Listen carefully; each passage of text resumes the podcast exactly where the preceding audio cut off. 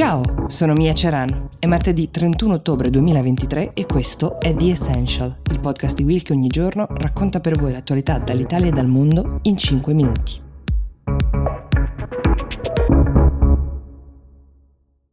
Anche oggi apriamo con una notizia di sport, che però ci parla anche di altro. Ricordate la figura di Luis Rubiales, ex presidente della federazione calcistica spagnola che si è reso protagonista l'estate scorsa di un gesto che gli è costato il posto, ovvero quel bacio a stampo dato alla capitana della nazionale femminile di calcio nell'euforia della vittoria della Coppa del Mondo, un momento che lui ha provato a definire eh, goliardico e che lei invece, Jenny Hermoso, questo è il nome della capitana, aveva eh, chiaramente definito non consensuale. Ora, Rubiales, di cui ancora si ricorda il vigoroso grido no voy a dimitir, non mi dimetterò eh, in seguito a chi eh, chiedeva la sua testa professionalmente parlando, è stato sospeso per tre anni da qualsiasi attività e ruolo calcistico dalla FIFA stessa, questo in seguito ad un'indagine sul suo conto e alla decisione presa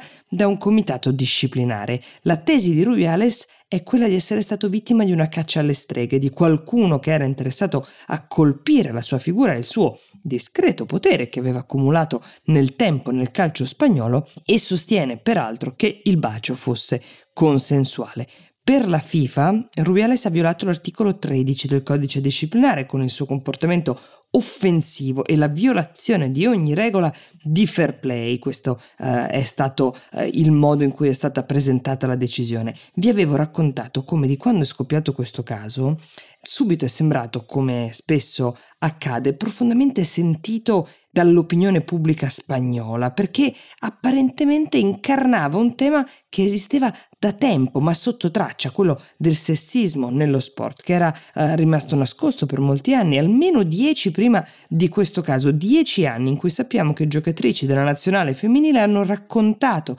di aver provato a denunciare anche altre persone di potere che si approfittavano della loro posizione e un clima generale eh, molto infelice per le giocatrici di sesso femminile, ma di essere state addirittura ostracizzate per aver parlato, allontanate spesso dal ruolo di titolari o da altre eh, condizioni eh, che avevano guadagnato meritandoselo con lo sport. C'è un altro elemento interessante in questo racconto di altre giocatrici che sostengono che la loro possibilità di essere ascoltata è viaggiata di pari passo con il loro successo. Infatti dal 2011 al 2015, quando hanno iniziato a denunciare, la squadra non versava all'epoca nella condizione di successo di ora, il che, stando al parere di alcune componenti della nazionale dell'epoca, non ha aiutato la loro causa nel tentare di portare a galla un sistema sessista. Un altro caso di come le vittorie nello sport possano avere più di un risvolto e in alcuni casi dare anche del potere a chi le consegue. Immaginate adesso di partire dalla vostra città, alla volta di un luogo dove si deve tenere un concorso pubblico per il quale avete a lungo studiato, magari avete preso anche dei giorni di ferie dal lavoro per potervi partecipare. Immaginate di arrivare lì insieme a centinaia di altri candidati, come sempre accade, siete nel bel mezzo dell'ultima prova del secondo giorno e viene fuori che nel computer che vi è stato dato in dotazione non è installato il programma necessario per concludere la prova. Dopo svariati tentativi per trovare una soluzione, per metterci una pezza, diciamo così, venite rimandati a casa e lì resterete in attesa di una futura data per poter sostenere di nuovo questa prova. Questo è esattamente quello che è successo a circa 900 candidati che giovedì e venerdì scorso sono arrivati a Roma per partecipare al concorso della Scuola Nazionale d'Amministrazione, che è una scuola nata un po' sul modello di eh, quella celebre francese, l'ENA, l'École Nationale d'Administration, che oggi si chiama tra l'altro in un altro modo, ma lo stesso obiettivo, selezionare e formare la miglior classe dirigente da inserire proprio nei ruoli chiave della pubblica amministrazione. Dicevamo 900 persone per circa 300 posti da dirigente. Tre prove scritte, di cui l'ultima, quella di inglese, è quella in cui si verifica la sorpresa. Dopo alcuni tentativi dei responsabili presenti di provare a sopperire, anche cercando magari di installare il programma con delle chiavette USB, vedendo che non ci si riusciva, la Scuola Nazionale di Amministrazione, che fa capo alla Presidenza del Consiglio ed è a tutti gli effetti un'istituzione governativa, i candidati sono stati